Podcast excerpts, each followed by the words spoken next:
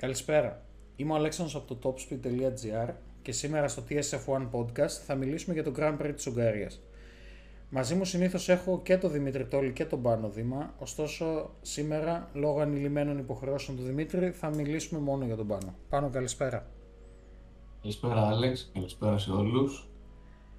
Ε, επισοδιακό το Grand Prix της Ουγγαρίας, μπορούμε να πούμε, αλλά και άκρος ενδιαφέρον. Είδαμε ονόματα που είχαμε ξεχάσει, είδαμε οδηγούς που δεν πιστεύαμε ότι θα δούμε ποτέ στην κορυφή, να είναι στην κορυφή. Αλλά τηρώντας το εθιμοτυπικό της εκπομπής, ας ξεκινήσουμε με σένα και τα free practice. Λοιπόν, όπως είπες και εσύ Άλεξ, ε, ήταν ένα πολύ δυνατό που σου θα το χαρακτηρίσω εγώ. Ε, εκνευρισμένος πάλι, αλλά εντάξει, ε, θα τα συζητήσουμε μετά. Ξεκινάμε τώρα από την Παρασκευή. Παρασκευή πρωί, με το καλημέρα, ο κύριος Φερνάντο Αλόνσο, ο οποίος πλέον είναι 40 χρονών, θα έκλεισε την Πέμπτη ε, πριν ε, το τριήμερο, ε, έκανε τετακέ. Από εκεί και πέρα, ο Leclerc με τη Ferrari δείχνει δυνατός μετά το Silverstone ε, και όλοι θεωρούν ότι η Ferrari θα τα πάνε καλά το τριήμερο, μιας και το Γκαρόρινγκ θεωρείται Μονακό χωρίς μπαριέρες. Και αν θυμηθούμε ότι στο Μονακό ο Μονεγάσκος είχε πάρει την pole position, θεωρητικά θα πρέπει να δούμε κάτι αντίστοιχα καλό και εδώ. Ε, βέβαια, από ό,τι φάνηκε στους πρώτους γύρους είχε θαματάκια λίγο γλίστρα, αλλά γενικά όλοι οι οδηγοί στα free practice αν είχαν παράπονα ε, την ώρα που κάναν turn in, δηλαδή βάζαν τα μούτρα του μονοθεσίου όσο πιο μέσα μπορούσαν, ότι το πίσω μέρος του μονοθεσίου ήταν πολύ ασταθές. Ε, έχουμε τη McLaren, η οποία έσκασε με νέο πακέτο αναβαθμίσεων δεν βρήκα κάτι περαιτέρω πάνω σε αυτό, αλλά από ό,τι είδα από βίντεο και φωτογραφίες νομίζω ήταν όλα πακέτα αεροδυναμικής. Ε, αλλά ναι, γενικά και οι δύο οδηγοί ε, δεν είχαν βρει τα πατήματά τους ε, με το μονοθέσιο για να βρουν ρυθμό κτλ. Από εκεί και πέρα είχαμε τον Τσουνόντα, ο οποίος είχε ένα τετακέ στη στροφή 9, γλίτωσε τις μπαριέρες.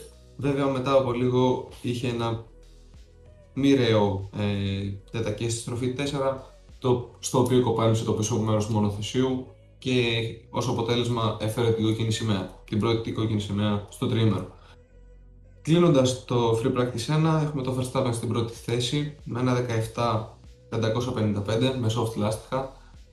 Το Bottas με τη δεύτερη Mercedes να ακολουθεί στα 61 χιλιοστό το δευτερολέπτου. Το Hamilton στα 167 πίσω τέταρτος ο Σάινθ στα 560 και πέμπτος ο Γκασλή στα 626. Περνάμε τώρα Παρασκευή απόγευμα. Ο Verstappen δηλώνει πάλι ότι είναι ασταθές το πίσω μέρος της τροφές. Ε, έχουμε φτάσει πλέον στους 33 βαθμούς Κελσίου στον αέρα και 50 plus στο δόστρωμα, οπότε καταλαβαίνετε πόσο δύσκολο ήταν το έργο των οδηγών των ελαστικών και γενικά τα μονοθέσια δούλευαν σε ακραίες συνθήκες γενικά. Ο Κον δείχνει πάρα πολύ δυνατός από την Παρασκευή το πρωί, όπως και ο Αλόνσο γενικά δυνατό ξεκίνημα τριημέρου για την Αλπίν. Ε, ο Μάζεπιν από εκεί και πέρα είχε ε, εξέφρασε κάποια παράπονα για θέματα ζέστης στα πόδια του, τα οποία οριακά τον έκαιγαν και είπα, ε, δήλωσε ότι θα είναι πάρα πολύ δύσκολο όχι απλά να κάνουμε αγώνα, να κάνω οποιοδήποτε άλλο γύρο ε, με τόση ζέστη. Ε, Αυτά στα Free Practice 2 της Παρασκευής. Κλείνοντας είχαμε τον Bottas με 1.17.012 στην πρώτη θέση με soft, το Hamilton στα 27 χιλιοστά δευτερόλεπτα του πίσω του, το Verstappen να ακολουθεί στην τρίτη θέση στα σχεδόν 3 δέκατα και από πίσω τον Ocon στα 7 δέκατα και στα 8 δέκατα τον Πέρες. Τώρα, Σάββατο πρωί, με το καλημέρα πάλι, Έχουμε τον Σουμάχερ να κάνει ένα τετακέ και να βρίσκεται πάνω στις μπαριέρες ευτυχώς χωρίς τραυματισμό που έφερε τη δεύτερη κόκκινη σημαία του τριήμερου. Είχαμε μια, ε, μια ασφαλή έξοδο στα pitch του Τζοβινάτσι ε, με αποτέλεσμα να κουμπάει ελάχιστα το στρόλ ε, μπροστινή του πτέρυγα στα πίσω ελαστικά του στρόλ. Δεν είχαμε κάτι παραπάνω, ε, κάτι παραπάνω από αυτό.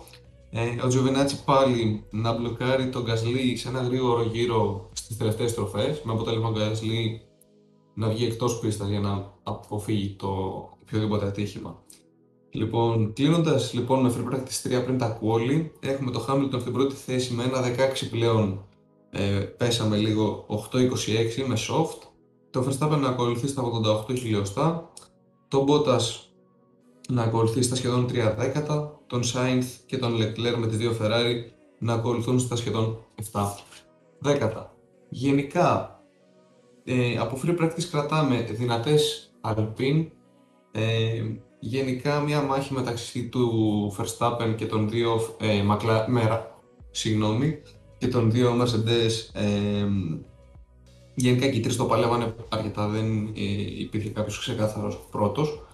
Ε, οι Ferrari δείχνουν να έχουν ρυθμό, Παρασκευή απόγευμα ειδικά κάνανε και οι δύο γύρου στους 62 γύρους, οπότε είχαν ρυθμό αγώνα αρκετά. Οι δύο McLaren είναι λίγο ασταθές όπως είπα και πριν, ε, και η Alpha Tauri δείχνει λίγο έτσι ανεβασμένη αυτό το τρίμερο. Περιμένω να δω αρκετά πράγματα την Κυριακή. Τώρα, περνάμε στα κόλλη του Σαββάτου.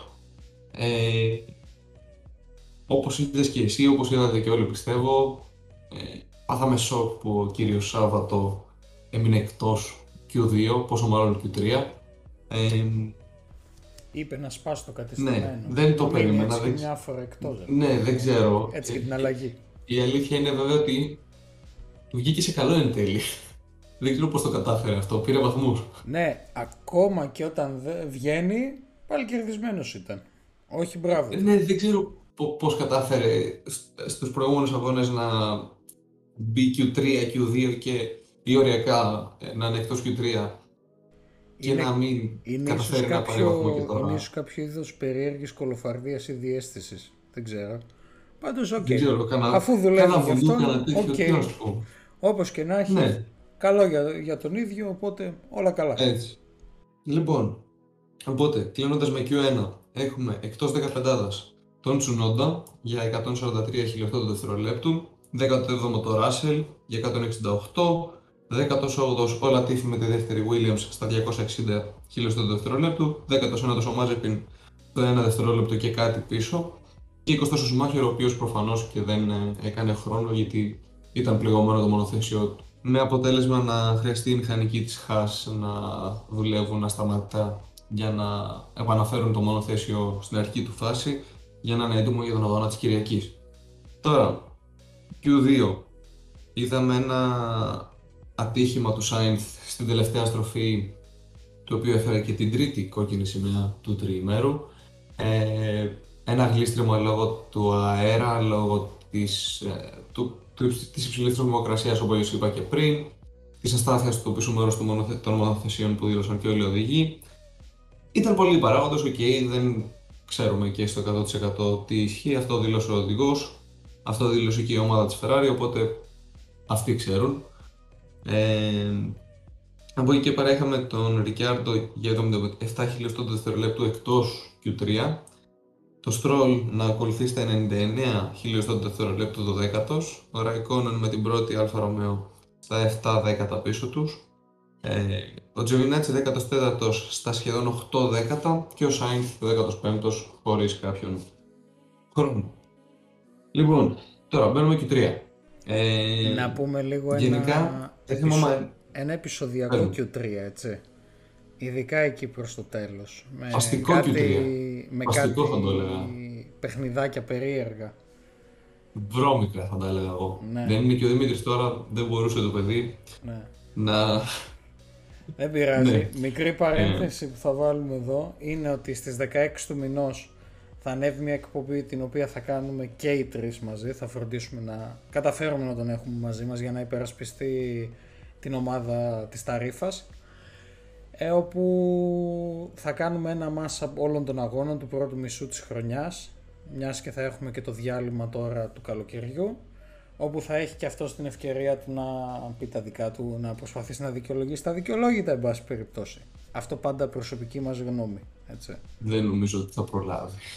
Θα προσπαθήσει, Αλλά, ναι. σίγουρος. Ετοιμάζει τις σημειώσεις του. Ωραία. Ναι.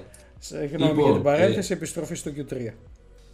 Λοιπόν, θα κάνω εγώ μια μικρή παρένθεση. Θα... Θέλω να θυμηθούμε λίγο όλοι την Παρασκευή το πρωί τι έγινε στα pit stop με τον Hamilton και τον Verstappen. Να βγαίνει ο Verstappen επιδεικτικά μπροστά στο Hamilton. Ο Hamilton δεν μίλησε, δεν είπε τίποτα. Απλά έκανε πιο πίσω και δεν πειράζει. Και τώρα, με αυτή την μπάσα, περνάμε στο Q3 με έναν Hamilton μετά τον πρώτο γύρο που κάναν όλοι, τον πρώτο γρήγορο γύρο που κάναν όλοι οι οδηγοί, να βγαίνουν για δεύτερο και τελευταίο γρήγορο γύρο οι οδηγοί, ο Χάμιλτον μπροστά από Verstappen και Πέρε και να κάνει παιχνιδάκια στην έξοδο του pit lane με αποτέλεσμα η δεύτερη Red Bull του Πέρες να μην καταφέρει να κάνει δεύτερο γύρο, είχε λήξει ο χρόνος δηλαδή, και ο Verstappen να προλαβαίνει οριακά. Και τι κατάφερε με αυτό ο Χάμιλτον, να κάνει ένα γύρο ένα-ενάμιση δευτερόλεπτο πιο αργό από αυτόν που είχε κάνει για την pole position και έτυχε ο Verstappen να μην κάνει τρελά γρήγορο γύρο. OK, okay, ρόλο και οι θερμοκρασίες και ο αέρας κτλ. Αλλά ο γύρος του Verstappen ήταν πολύ πιο γρήγορος από αυτόν του Hamilton. Τώρα, κλείνοντας ε, με Q3, η τελική κατάταξη είναι η εξής. Ο κύριος Χάμιλτον πρώτος με ένα 15-4-19 ο Μπότας με τη δεύτερη Mercedes ακολουθεί στα 315 χιλιοστό δευτερολέπτου. Ο Verstappen πίσω τους στα 421, ο Πέρες τέταρτος στο 1 δευτερόλεπτο και 2 χιλιοστά. Γκασλί με την Alpha Tauri στα 1,1 ε, όπως και ο Νόρες, όπως και ο Leclerc, πολύ κοντά γενικά οι τρεις τους, ε, 5, 6, 7 είναι στο, στα χιλιοστά, 6 χιλιοστά διαφορά 5 με 6 και 7, 6 με 7. Είναι απίστευτο αυτό, μου αρέσει πάρα πολύ που συμβαίνει το, την Παρασκευή και το Σαββάτο. Έχουμε 8ο τον κύριο Κον στα 1,2, ένατος ο Αλόνσο με τη δεύτερη Alpine στα 1,3 σχεδόν και δέκατος ο Φέτελ στα 1,331. Πολύ ωραία. Ευχαριστούμε πολύ πάνω. Ε, θέλω λίγο να σταθώ και θέλω προφανώς και το σχόλιο σου στην αντιμετώπιση της Red Bull με την, ε, με την επόμενη, όταν βγήκε για δεύτερη φορά στο Q3 ο Verstappen και ο Πέρες για να κάνουν το χρόνο τους.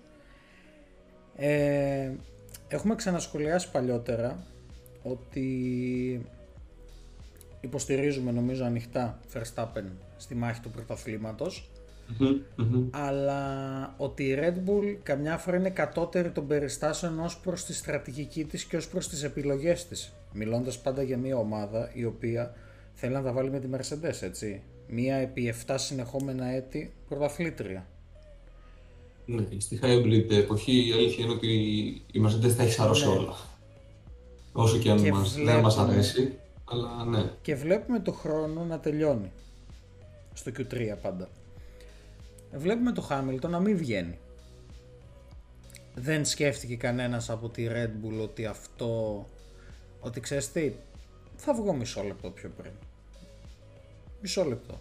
10 δευτερόλεπτα, 20, έφταναν. 10 δευτερόλεπτα να είχαν ξεκινήσει νωρίτερα να βγάζουν τις κουβέρτες, να κατεβάζουν το μονοθέσιο και να το βγάζουν έξω, ο Χάμιλτον δεν θα μπορούσε να έχει κάνει αυτά τα παιχνιδάκια του τα οποία παιχνιδάκια. Α, ναι. Εντάξει, OK. Okay. Ε, το τι θα πούμε τώρα για την Κυριακή, το τι έγινε είναι άλλο κομμάτι. Αλλά ο Χάμιλτον αυτό ήταν ξεκάθαρα μια ψυχολογική απάντηση ή αντεπίθεση στο παιχνιδάκι της Red Bull. Δηλαδή το έκανε που το έκανε ο Verstappen. Δεν σκέφτηκαν ότι η Mercedes και ο Χάμιλτον συγκεκριμένα από τη μεριά του θα κάνει κάτι. Ότι θα προσπαθήσει κάτι. Οπότε εγώ από μεριάς μου θα αφήσω ένα ερωτηματικό εδώ ως προς ε, ότι η Red Bull ε, πρέπει να δει λίγο τα θεματάκια της. Στα αγγλικά, απλά, στα... δεν χρειάζεται να πούμε κάτι άλλο. Στα αγγλικά... Νομίζω τα λέει όλα. Ναι, στα αγγλικά υπάρχει μια έκφραση που λέγεται get your shit together. Δηλαδή, ναι. συγκεντρωθείτε λίγο από αυτή την άποψη, ότι όχι σε τέτοιες βλακίες να χάνουν να γίνονται, ας πούμε. Δηλαδή, προσωπική εκτίμηση με τους ρυθμούς που είδαμε, πιστεύω ότι ο Verstappen μπορούσε να έχει πάρει πόλ αν είχε βγει μπροστά. Δεν θα είχε πάρει πόλ, θα ήταν δεύτερος. Θα είχε σπάσει το ψυχολογικό πώς να το πούμε, Αβαντάζ ανάστημα του Χάμιλτον. και το αβαντάζ του Χάμιλτον. της Mercedes γενικότερα αν είχε μπει σφίνα ανάμεσα στις δύο. Και ξέρουμε ότι ο Verstappen γενικά κάνει καλύτερες κινήσεις από το Hamilton. Οπότε, σε μια πίστα σαν του Γκαρόρινγκ που είναι η πιο δυσ... από τις πιο δύσκολες πίστες να προσπεράσεις, το να έχεις το αβαντάζ να είσαι δεύτερος, ε, είναι ένας έξτρα άσος στο μανίκι, είναι ένα δυνατό χαρτί, εντάξει άσος μπορεί να μην είναι, αλλά είναι ένα δυνατό χαρτί σου. Να έχεις την ε, δυνατότητα να προσπαθείς να προσπεράσεις από την αρχή ακόμα. Αλλά ναι, έχει και την εσωτερική έτσι κι αλλιώς, οπότε Ναι, θεωρητικά θα μπορούσε να κάνει κάτι Ναι. και ο Μπότας μας έχει συνηθίσει σε άσχημες εκκινήσεις. ναι. Οπότε και η τρίτη θέση δεν ήταν τόσο άσχημη. Απλά ξεκίνησε πίσω από το Χάμιλτον, οπότε δεν μπορούσε να πάει δεν απευθείας δίπλα του. είχε, δεν είχε την ικανότητα αυτό ακριβώς να διαχειριστεί την, ε, το ότι είναι δίπλα. του. Όπως ήθελε, ναι, ναι. Από πίσω γενικά δεν μπορείς να κάνεις και πολλά. Όχι όταν ο Χάμιλτον γενικά okay, έχει λίγο πιο αργή κίνηση, αλλά όταν είσαι από πίσω έχεις πολλά μέτρα να καλύψεις και όπως είπαμε άλλο να φτάνεις κάποιον και να προσπερνάς και άλλο να είσαι δίπλα του και να μάχεσαι για το ποιος πάει πού. Μμμ. Και πάμε τώρα στον πολυπόθητο αγώνα της Κυριακής. Ο οποίος δεν πήγε καλά για τη Red Bull. Για την ακρίβεια πήγε κουβά για τη Red Bull. Ε, νομίζω ότι μπορούμε να ξεκινήσουμε λίγο από τον καιρό. Ο οποίος τον έκανε τον αγώνα ιδιαίτερα ενδιαφέρον. καθώς αρχικά η βροχή σημαίνει ότι μπήκαν ενδιάμεσα ελαστικά για να ξεκινήσουν το γύρο σχηματισμού. Φτάνουμε λοιπόν, παίρνουν όλοι θέσεις και ξεκινάμε. Μπότας κοιμάται όρθιος. Οκ, δεν συνηθίζεις, δεν είναι και ο πιο γρήγορος. Ε, μάλλον η Φόρμουλα 1 δεν είναι το ατού του, ίσως πρέπει να ψάξεις κάποιο άλλο στυλ μηχανοκίνητου αθλητισμού. Ίσως σε αγώνες αντοχής θα πηγαίνει καλύτερα γιατί είναι πολύ σταθερός.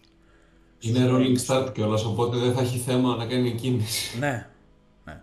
Έχει και αυτό το αβαντάζ. Αυτό πάλι που το πας. Αφού λοιπόν κοιμάται όρθιος και τον προσπερνάει ο Λάντον Νόρις, ο Verstappen έχει φύγει μπροστά, μάχεται στα ίσα με τον Χάμιλτον. Ο Χάμιλτον έχει κάνει καλή εκκίνηση γενικά, έχει φύγει πολύ καλά. Ο Μπότας κοιμάται όρθιος. Λογικά το παιδί νομίζει ότι ακόμα ότι η πίστα είναι στερνή, ότι έχει slick. Πέφτει πάνω στο Νόρις, βγάζει Verstappen έξω, γίνεται χαμός, εγκαταλείπει ο ίδιος και έχουμε ένα Verstappen με μια βαριά τραυματισμένη ε, Red Bull ο οποίος εν πάση περιπτώσει παλεύει με τον όποιο τρόπο να καταφέρει να κινηθεί προς τα pit ε, ο Κολοτούμπας στρόλ από τη μεριά του πάει ανεβαίνει στον καζόν Είδε κάποιο να όνειρο αυτός, αποφύγει. όπως το είπα. ε, ο τύπος πρέπει να είναι φαν του Kevin Esther δεν εξηγείται αλλιώς. δηλαδή Είδε κάποιο, αλλά- είδε κάποιο όνειρο. Ας Απλά το, δεν το εξη... βγήκε. ας το εξηγήσει κάποιος ότι μόνο ε, ο Έστρα έχει αυτή την ικανότητα να κάνει αυτές τις φανταστικές προσπεράσεις με το μισό αγωνιστικό στον καζόν. Ε, πέφτει πάνω σε ένα Λεκλέρ ο οποίος είχε ξεκινήσει πολύ καλά. Ε, νομίζω αυτή η στιγμή ειδικά για μας τους δύο σαν tifosi ήταν ε, μαχαιριά στην καρδιά. Δηλαδή ε, δεν χρησιμοποίησα και τις Ξέρεις ότι καλύτερες οριακά- λέξεις για το Στρολ. Αλλά οκ. Ο- Οριακά έστριψε δεύτερος τρίτος ο Λεκλέρ έτσι. Α, αν δεν τον κοπάναγε ο Στρολ, οριακά είχε στρίψει δεύτερο τρίτο. Ναι. Πάλι Silverstone θα είχαμε. Πάλι έναν Λεκλέρ να μάχεται για βάθρο. Ναι. Και το χειρότερο είναι ότι έχεις ένα Χάμιλτον ο οποίος κατάφερε και έφυγε. Πάλι. Δηλαδή η Α, κολοφαρδία ξαναβαράει ταβάνι. Εντάξει, κοίτα, ξεκίναγε πρώτος. Μην τα θέλουμε όλα δικά μας. Οκ, ναι, Ναι, αλλά ήταν ότι και κολόφαρδο, πάλι κατάφερε. Αλλά ξεκίναγε πρώτος. Δηλαδή, Ναι, ότι- προφανώς και δεν θα. Δεν τον έπιασε. Είχε λίγες πιθανότητες εννοώ Ναι, να. ξεκίνησε να γίνει όμως, κάτι τέτοιο. εννοώ όμως ότι ξεκίνησε πολύ καλά, έστρεψε καλά και απομακρύνθηκε σχετικά γρήγορα. Οπότε γλιτώνει όλο αυτό το χάος. Έχουμε λοιπόν κόκκινη σημαία, έχουμε τους πάντες να γυρνάνε στα pit, η Red Bull ε, προσπαθεί με τα κόμπον και βασάνο να μαζέψει τα σημάζευτα από το Verstappen. Πολύ πληγωμένο το μονοθέσιο έτσι όπως το είδα όσο είχαμε Ε, κόκκινη έλειπε σημαία, άλλη στιγμή. όλο το δεξί μπροστινό αεροδυναμικό κομμάτι. Για να καταλάβουν και όσοι μας ακούνε ποιο κομμάτι εννοούμε, εννοούμε το σημείο στο οποίο όταν κάθεται, αν το βλέπει κανείς από την κάμερα που είναι πάνω από τον οδηγό, εννοούμε το μέρος που είναι στην ουσία στο ύψος του δεξιού γονάτου τους, σε εκείνη τη μεριά, δηλαδή πίσω από τον εμπροσάξονα. Λίγο πάνω από το πάτωμα. Ναι, λίγο πάνω Εκεί. από το πάτωμα. Ένα πολύ βασικό αεροδυναμικό κομμάτι, να προσθέσουμε. Ε, μετά, έχουμε επανεκκίνηση. Έχουμε γύρω σχηματισμού. Ένας Χάμιλτον μόνος του αποφασίζει με ντάλα ήλιο, με μια πίστα που φαίνεται να στεγνώνει, να πάει να κάνει εκκίνηση κανονικά. Όλοι οι άλλοι μπαίνουν στα πιτ να αλλάξουν λάστιχα και γυρνάνε σε slick. Βγαίνουν καλά και στον υπόλοιπο αγώνα μετά έχουμε ένα Χάμιλτον ο οποίος έρχεται στον επόμενο γύρο και αλλάζει λάστιχα. Αποφασίζει εν τέλει να βάλει τα slick καθώς αυτό που έκανε είναι πατάτα. Λέει και στον ασύρματο It's dry, it's dry. Ναι, προφανώς και ήταν. Δεν ξέρω στο γύρο σχηματισμού τι δεν είδε, αλλά εν πάση περιπτώσει.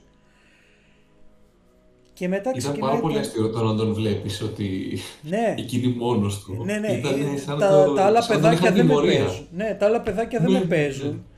Ήταν οι δύο Mercedes. Το, το 63 το estate το ιατρικό και ο Χάμιλτον. Έτσι. Έτσι. Ναι.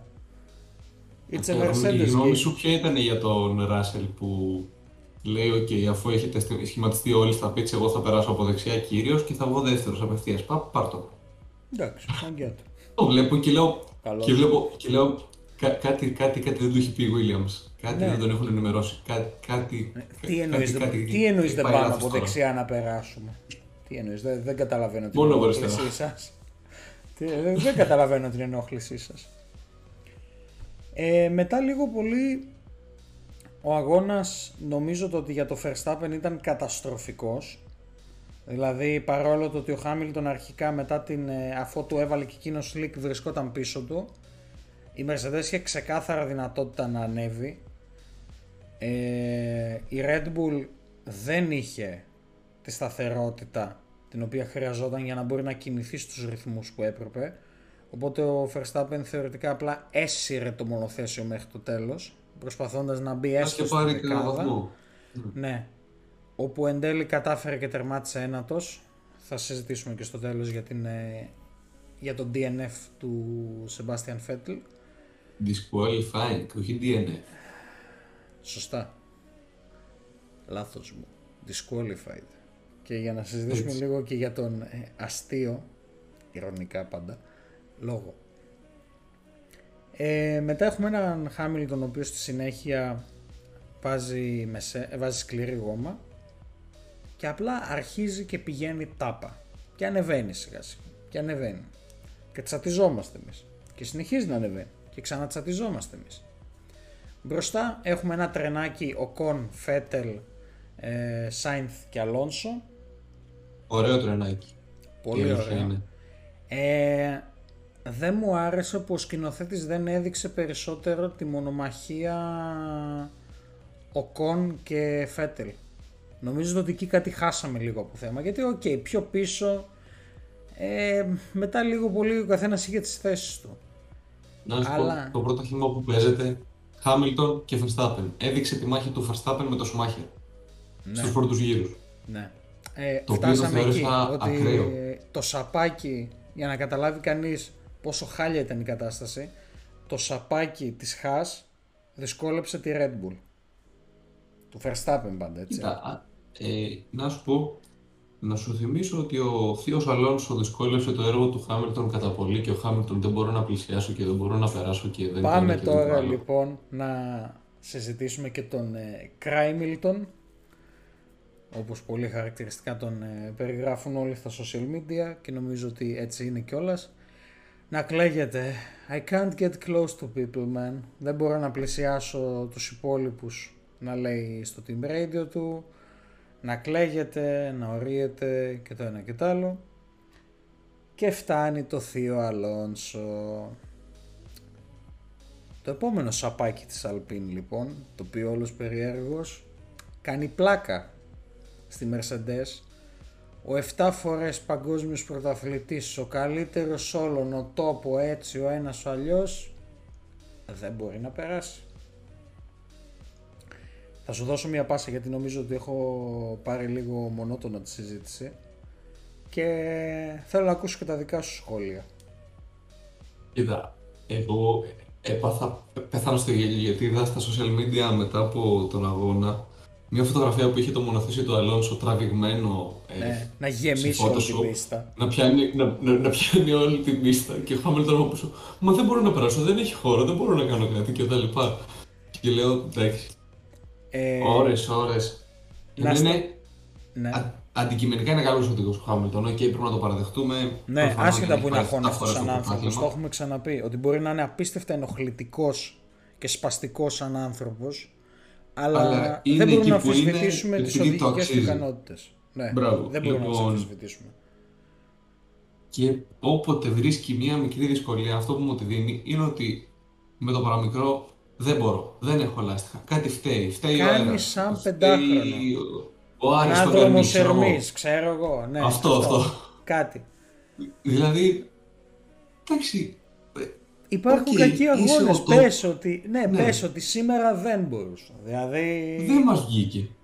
Ναι, δηλαδή ας Οκ. πούμε ο Verstappen τι να πει; Ο Λοιπόν, Norris τι να Verstappen- πει; Ο ο Verstappen έτρεξε με πολύ πληγωμένο μονοθέσιο, ο Ναι. Ricciardo με πολύ πληγωμένο μονοθέσιο.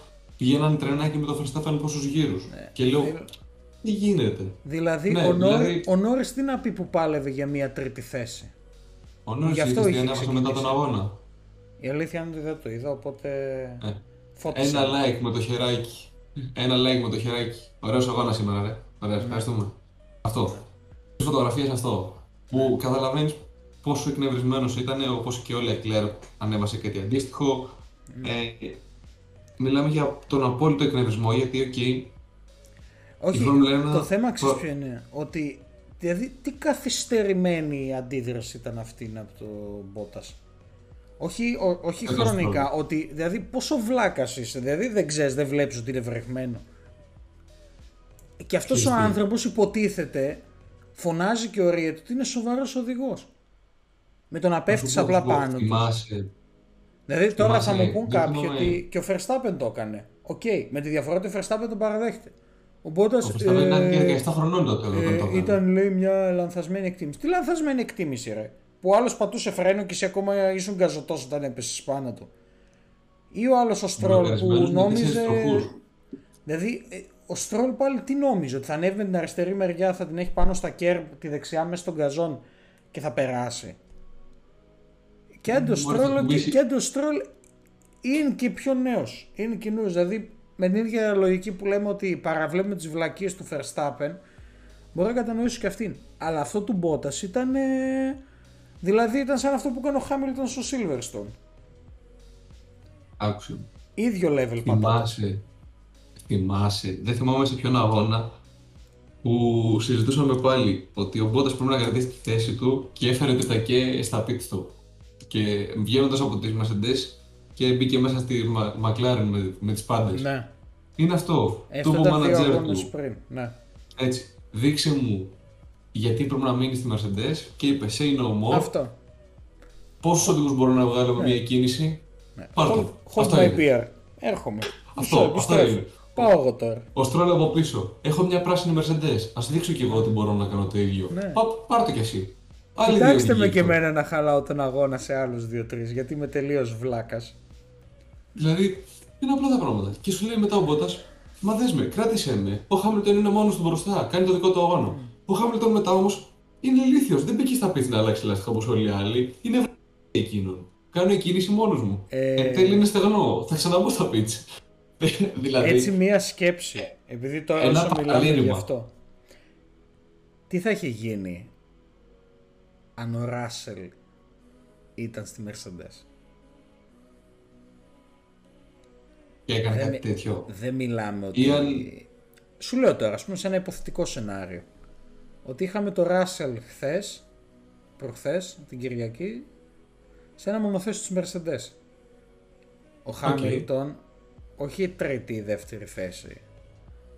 Θα του κουνούσε. Χεράκι, τα πάμε. Εννοείς να φανταστώ χωρίς το ατύχημα προφανώς. Ε, Ε, και με δεν τη θα το λανθασμένη είχε κάνει, τον στρατηγική θεωρώ, του Χάμιλτον. τον θεωρώ πιο φυσιολογικό σαν οδηγό, πιο σκεπτόμενο από τον Bottas, δηλαδή δεν έχει σημασία Το που είναι πιο σκεπτόμενο που νέος. βγήκε ο δεύτερος από το pitch. Άλλο αυτό. Στην εκκίνηση. Εντάξει, Εκεί μα- βγαίνω εγώ, εντάξει. τα λέμε μετά. Μας πιάνει η βλακεία μας, ρε παιδί μου, που και που και τους καλύτερους. Όλοι έχουν τις στιγμές αδυναμίας τους.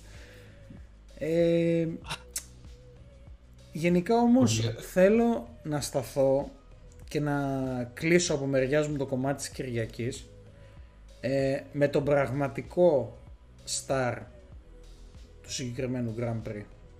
Esteban Ocon. Respect.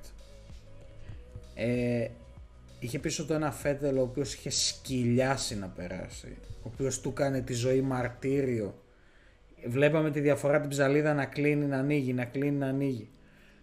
Ή ένα μερίδιο δευτερόλεπτο ήταν, δεν άνοιξε παραπάνω. Η αλήθεια είναι. Ναι, αλλά έστω και σε αυτό το διάστημα έβλεπες το πόσο, γραμ... το πόσο συνεχόμενο είναι. Δηλαδή έκλεινε σταδιακά, άνοιγες σταδιακά. Ήταν μικρό σχετικά. Αλλά Μα, ναι, αυτό. πιστεύω είναι, μιλάω ότι- για πολλή πίεση. Ναι. Και μιλάμε για τον Όκον, έτσι. Με έναν τέσσερις φορές παγκόσμιο πρωταθλητή πίσω σου. Που το μονοθέσιο της Alpine δεν είναι και κανένα τρελό μονοθέσιο wow παραπάνω σε σχέση με αυτό της Aston Martin. Να πεις ότι οκ, τον, ε, τον βοήθησε αρκετά και το μονοθέσιο. Όχι, ήταν καθαρά ε, θα πω ότι και από τη μεριά της ομάδας η στρατηγική τους και η υποστήριξη Αυτό που του ήθελα να παρήχαν πω. και το Αυτό, ψυχολογικό boost που του παρήχαν και ότι ο ίδιος δεν υπερενθουσιάστηκε με αυτό. Τον επηρέασε θετικά πιστεύω αλλά ήταν και συγκεντρωμένος σε αυτό ότι δεν πρέπει να κάνω λάθη δεν πρέπει να κάνω λάθη. Και αυτό ήταν που τον ανέβασε που τον έκανε να φτάσεις στο πρώτο σκαλί του βάθρου μέχρι το τέλος Αυτό που κρατάω εγώ γενικά είναι ότι, ρε παιδί μου, οκ, είναι οδηγός στο μονοθέσιο, αλλά μέχρι ένα σημείο μετά πάει η ομάδα. Και είδα μια Alpine και μια Aston Martin να κάνουν τις σωστές επιλογές, να βγάζουν απίστευτες στρατηγικές κτλ. Και σκέφτομαι εγώ τώρα. μιλάμε για υποδειγματική Ναι, συνεργασία αν αυτές οι δύο όλων- ομάδες, όλων των μέρων. αν Και αυτές οι στις δύο δύο ομάδες του χρόνου παλεύουν για τις πρώτες θέσεις μαζί με Mercedes, Ferrari, Red Bull και McLaren, Ναι, γιατί τι όχι. χάος θα γίνεται, κατάλαβες. Ε, δηλαδή, Μιλάμε αν τότε βλέπεις τις θεωρητικά μεσαίες για την τέλεια ομάδες, σεζόν. αυτό ακριβώς. Πρω- Πρώτη σεζόν με νέα μονοθέσια θα ήταν ο- ο- το πιο Ήδη ιδανικό για φέτος, μένα. ήδη φέτος έχει πολύ μεγάλο ενδιαφέρον. Και, ο, Ναι, φέτος δεν είναι μονότονο. και η προσπάθεια της McLaren και ειδικά του Norris, ε, ο αγώνας στον πίσω, οι προσπάθειες του Russell να δείξει ότι ok, και με το σαπάκι της Williams κάτι κάνω. Ο Ναι, είναι Verstappen εδώ, ε, που κοντράρει στα ίσα το Hamilton. Δηλαδή, αν αυτό είναι ένας ε, ας πούμε θετικός ιονός για το τι θα ακολουθήσει του χρόνου, εντάξει, του χρόνου λογικά μιλάμε για επικού ενδιαφέροντος σεζόν. Και νομίζω το ότι πολλοί άνθρωποι που έχουν παρατήσει τη Φόρμουλα 1 γιατί όπως δηλώνουν χαρακτηριστικά σκυλοβαριούνται, τουλάχιστον αυτό ίσχυε μέχρι πέρσι, ήδη φέτος έχουν επιστρέψει αρκετοί στις οθόνες τους και βλέπουν αρκετά τακτικά. Και το βλέπουμε αυτό ας πούμε και από τα σχόλια που έχουμε και στα προσωπικά μας social media, από τις αντιδράσεις και τις ε, τοποθετήσεις που έχουμε πάνω ε, σε αυτά που συζητάμε και αναρτούμε. Από εκεί και Εγώ πέρα... έπαθα πλάκα γιατί Ναι. Ε, την εκκίνηση την έχασα λίγο. Είχα μια υποχρέωση εκείνη την ώρα και μπήκα μετά από ένα τέταρτο σπίτι και 4 και 5 αρχίζει και βαράει το κινητό μου με μηνύματα και λέω κάποιος κάτι έπαθε. Και βλέπω στο Instagram από φίλους, γνωστούς ε, και κανένα δυο ακροατές να μου λένε για το συμβάν με τον Μπότας και πόσο και τι θέση έχει ο Μπότας για το 22 και τις σκατά κάνει ο Μπότας και γιατί κάνει έτσι ο Μπότας και τα κατέστρεψε όλα ο Μπότας και λέω τι έχω χάσει; Και μπαίνω σπίτι και, και βλέπω κόκκινη σημαία και το replay και λέω Έχασες, Τι μιλά- έκανες; έχασες ε, επικές Δε- στιγμές. ε, λέω πραγματικά τι έκανε ο Θεός; Και μετά βλέπω, αφού έχω δώσει σημασία στο ότι, οκ, έβγαλε το Verstappen εκτός πάλι μια Mercedes, μετά βλέπω έναν Stroll, ο οποίος την έχει δει WRC, την έχει δει cross country, δεν ξέρω τι την έχει δει. Τι όνειρο, πραγματικά πρέπει να είδε όνειρο ότι θα στρίψει με, αυ- με αυτή τη λογική που ε, μπή- πήγε να στρίψει. Και λέω πάλι πάνω σε Ferrari, πάλι, πάνω, πάλι μια πληγωμένη Ferrari. Γιατί, Πάλι η απλά McLaren τον γιατί. Norris εκτός. Ναι. Και λέω, δηλαδή, βλέπεις νέα παιδιά οι οποίοι το παλεύουν full να μένουν εκτός από δύο, συγγνώμη, ηλίθιους. Γιατί είναι τέρμα ηλίθια απόφαση στην πρώτη στροφή να τα δώσεις όλα. Δεν είμαστε Φόρμουλα 3, δεν είμαστε 16 χρονών. Ε, Όχι εμείς, οι οδηγοί προφανώς. Αυτό Αλλά ακριβώς. Μα να σου πω κάτι, δηλαδή, άντε, Είσαι ο 70 ένας, γύρους. ο ένας βάζει τον μπαμπά σου να σου αγοράσει ομάδα για να τρέξεις, για να δείξεις ότι, οκ, να φτάσεις και στη Φόρμουλα 1, δεκτό. εντάξει. Το έχει και Ποιος- λίγο έτσι.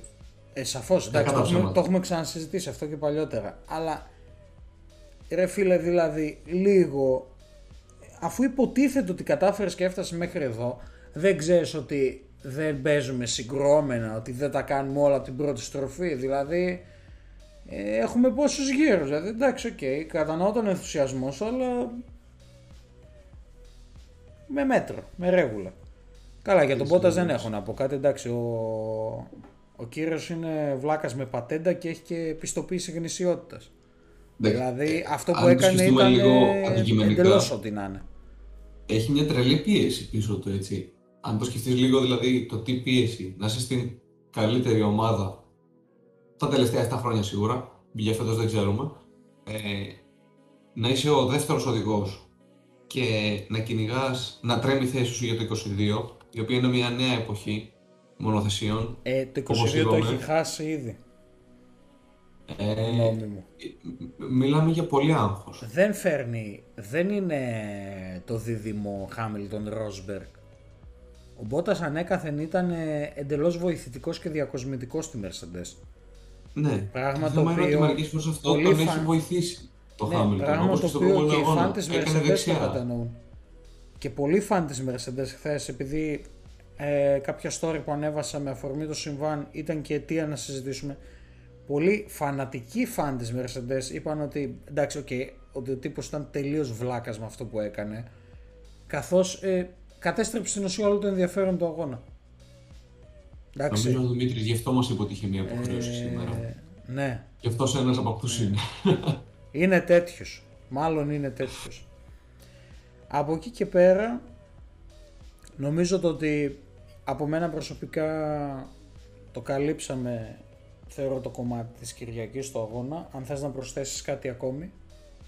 Ε, το μόνο που έχω να πω είναι ότι έπαθα πλάκα με το Σάινθ.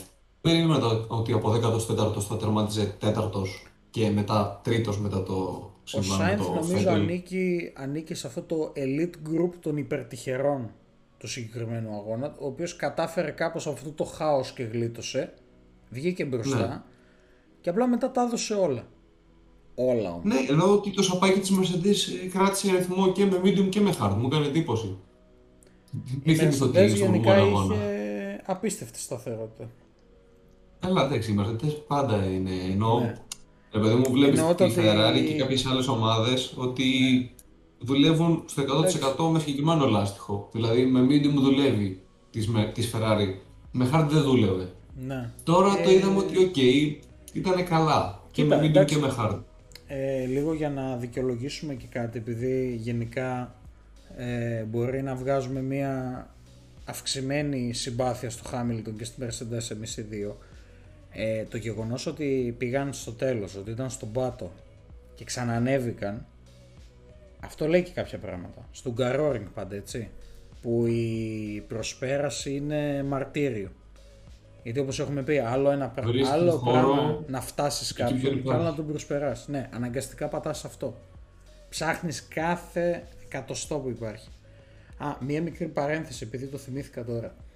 Ε, το σκηνικό στην προσπέραση στην, ε, του Χάμιλτον στον ε, Αλόνσο. What is he Στη doing, στροφή μάλλον. 4. Ναι. Στη στροφή 4. ναι. Racing incident ρε βλακάκο που έλεγε στις προάλλες ότι Α, ναι, πέταξα τον άλλον έξω, κόντεψα να το σκοτώσω, αλλά οκ, συμβαίνει. Α, σ' ακούμπησε, ακούμπησε λίγο το λάστιχος πάνω του. Εντάξει, οκ. Δεν, σε, δεν σε έβγαλε και εκτός, δηλαδή ρέμισε λίγο.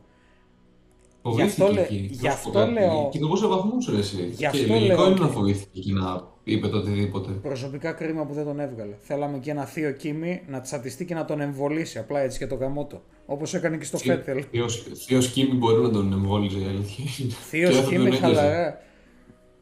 Σου λέει βλαμμένος ο Μπότας, άντε βγες και εσύ έξω. Κράου. Off. Θα ήταν ε, Αλλά εντάξει. ναι, λίγο. Οκ, λίγο ακραίο να όνειρο δείξεις- δυστυχώς. Δεν το ζήσαμε. Λι- Ελπίζω. Λίγο οι αγωνοδίκες το έχουν κάνει λίγο ό,τι να είναι. Δηλαδή, Ε, η- στο Red Bull Ring 5 δευτερόλεπτα για επαφή μη επαφή του Norris με τον Πέρες. Στο Silverstone 10 δευτερόλεπτα για ό,τι έγινε τέλος πάντων με το Verstappen δεν μπορώ να το για, χαρακτηρίσω σημείο, πλέον. για σημείο που δεν στρίβεις. Που αυτό έχουν πει όλοι ότι Ναι. δεν έχεις εκεί να στρίψεις. Οκ. Ε, στο Hungaroring ο Τίποτα. Χάμιλτον κλαίει για το ότι δεν είχε τα κότσια να στρίψει δίπλα στο θείο Αλόνσο και σήκωσε το πόδι από το γκάζι Ναι. και έφυγε ο θείος Αλόνσο που του πήρε την εσωτερική και Φοβάται το ήταν θείο επικίνδυνο. Αλόνσο. Τον φοβάται. Και ήταν επικίνδυνο το να κάτσει Ναι. ε, και να κάνει λίγο πιο δεξιά στη στροφή, δεν ξέρω τι να πω. Ναι. Ε, Ωραία φίλε, δεν ξέρω αλήθεια, δηλαδή ώρες ώρες Εγώ νομίζω ότι μπορούμε να κρατήσουμε το εξής από το συγκεκριμένο αγώνα. Ε, το πρώτο είναι ότι φτάνουμε στις απονομές στο τέλος. ναι. Ο κόσμος χειροκροτάει και ωρύονται όλοι. Ferrari, φαν της Ferrari, της Red Bull, Aston Martin, προφανώς Alpine. Εντάξει, οκ, δεν είναι πολύ, αλλά ήταν σε έκσταση. Όσοι είναι. Ε, γίνεται το ίδιο και στον Όκον και στο Φέτελ. Και όταν έρχεται η σειρά του Χάμιλτον, ο οποίος παρεπιπτόντως με το ζόρι πήγε και είπε ένα μπράβο στον Όκον, εντάξει. Δεν θα μας ακούει, αλλά Χάμιλτον πονάς και πονάς πολύ. Ε, από εκεί και πέρα, εγώ προσωπικά θα κρατήσω μόνο το ότι ακουγόταν και έντονο γιουχάρισμα από πίσω. Δηλαδή το μπου ακουγόταν. Ε, αυτό και μόνο λέει ότι λέει πολλά. Να πω κάτι που έχω παρατηρήσει τελευταία στα social, Ναι βεβαίως.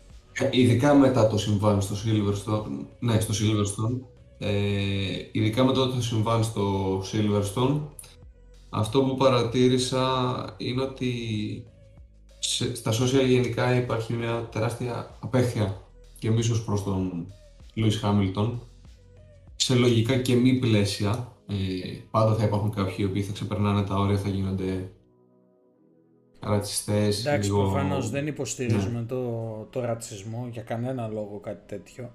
Ε, αλλά Πάντα θα υπάρχουν αυτοί οι και η άνθρωποι, καλώς αηδία κακώς. προς τη Mercedes και την FIA. Ναι.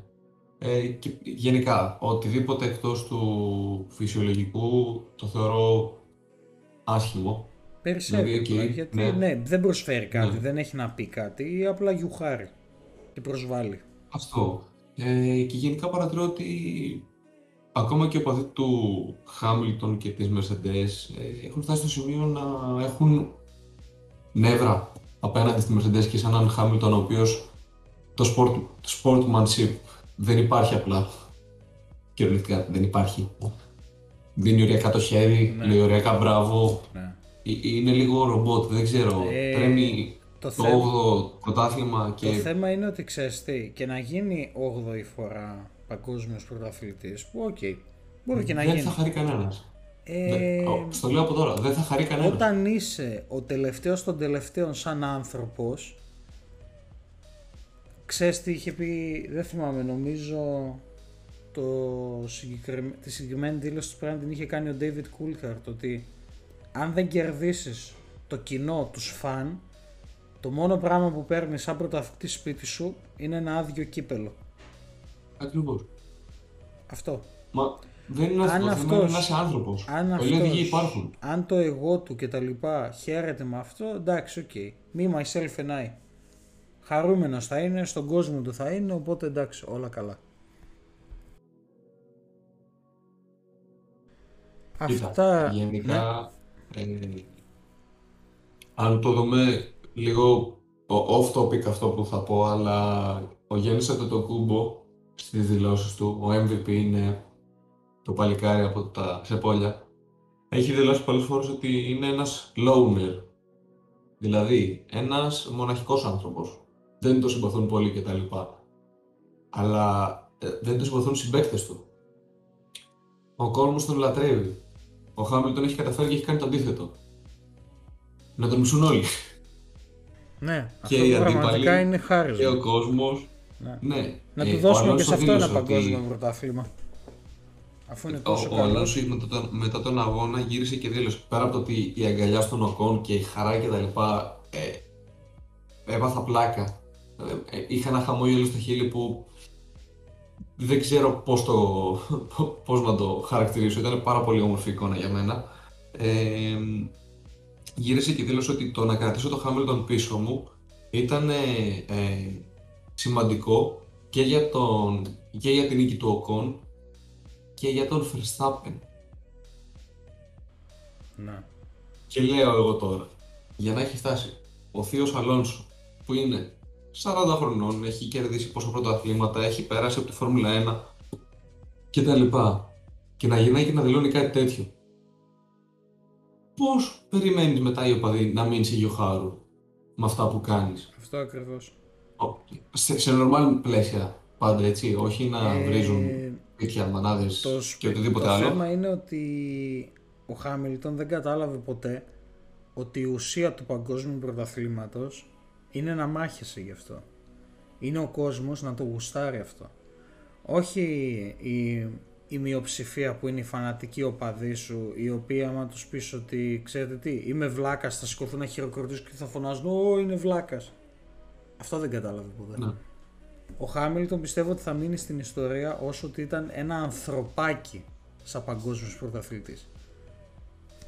Η, Ρε φίλε, η μέχρι πέρσι δυναμική, ήταν μια τους χαρά, σαν, αυτό είναι το η θέμα, δυναμική κατάλαβες. τους σαν οδηγός ξεκινάει τη στιγμή που μπαίνει σε ένα μονοθέσιο και τελειώνει τη στιγμή που βγαίνει. Γιατί όταν είναι εκτός, όταν ανοίγει το στόμα του, δεν έχει τίποτα, Αλλά ναι, ναι. δεν έχει πραγματικά. τίποτα που να είναι αξίας ή οποιασδήποτε σημασίας να αξίζει να δώσει έστω και ελάχιστη προσοχή. Γιατί δεν έχει τίποτα να πει ουσιαστικά. Νομίζω ότι μπορούμε Είναι κάπως... λίγο showman. Ναι, Ναι. οκ. Θα, το, θα το αφήσω έτσι. Δεν θα, δεν θα το σχολιάσω παραπέρα. Ε, αν δεν έχεις να προσθέσεις κάτι, νομίζω ότι μπορούμε να βάλουμε μια τελεία σχετικά με το Ουγγρικό Grand Prix. Βεβαίως, ε, νομίζω ότι τα καλύψαμε όλα και το θέμα του Φέτελ Και εγώ θέλω Το οποίο να μας πιστεύω ξενέρωσε σήμερα. ότι ναι, δηλαδή υποθετικά τα 1,33 λίτρα βγήκαν μόνο 300 ml οπότε πήγαμε disqualified γιατί βάσει κανονισμού θέλανε ένα λίτρο καυσίμου Οκ, οι εντάξει. stewards. Θα δούμε πώς θα εξελιχθεί αυτό γιατί υπάρχει Είναι η ακόμα λίγο στον δυνατότητα αέρα. να κάνει appeal η Aston Martin. Δεν ξέρουμε αν εν τέλει τι θα γίνει. Θα το, αυτό θα το βάλουμε μία μικρή σημείωση και θα δώσω πάσα στο, σε αυτό που θέλω να πω πριν κλείσουμε ότι στις 16 του μηνός, 16 Αυγούστου θα ανεβάσουμε μία εκπομπή στην οποία θα σχολιάσουμε, θα δούμε και θα συζητήσουμε και οι τρεις, θα είναι μαζί μας και ο Δημήτρης, για τα highlights του πρώτου μισού της χρονιάς, από τον Bahrain μέχρι και τον Γκαρόρινγκ.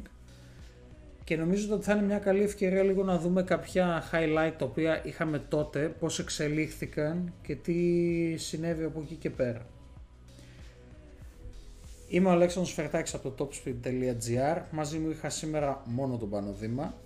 Ευχαριστούμε πολύ που μας ακούσατε. Καλό απόγευμα. Γεια σας.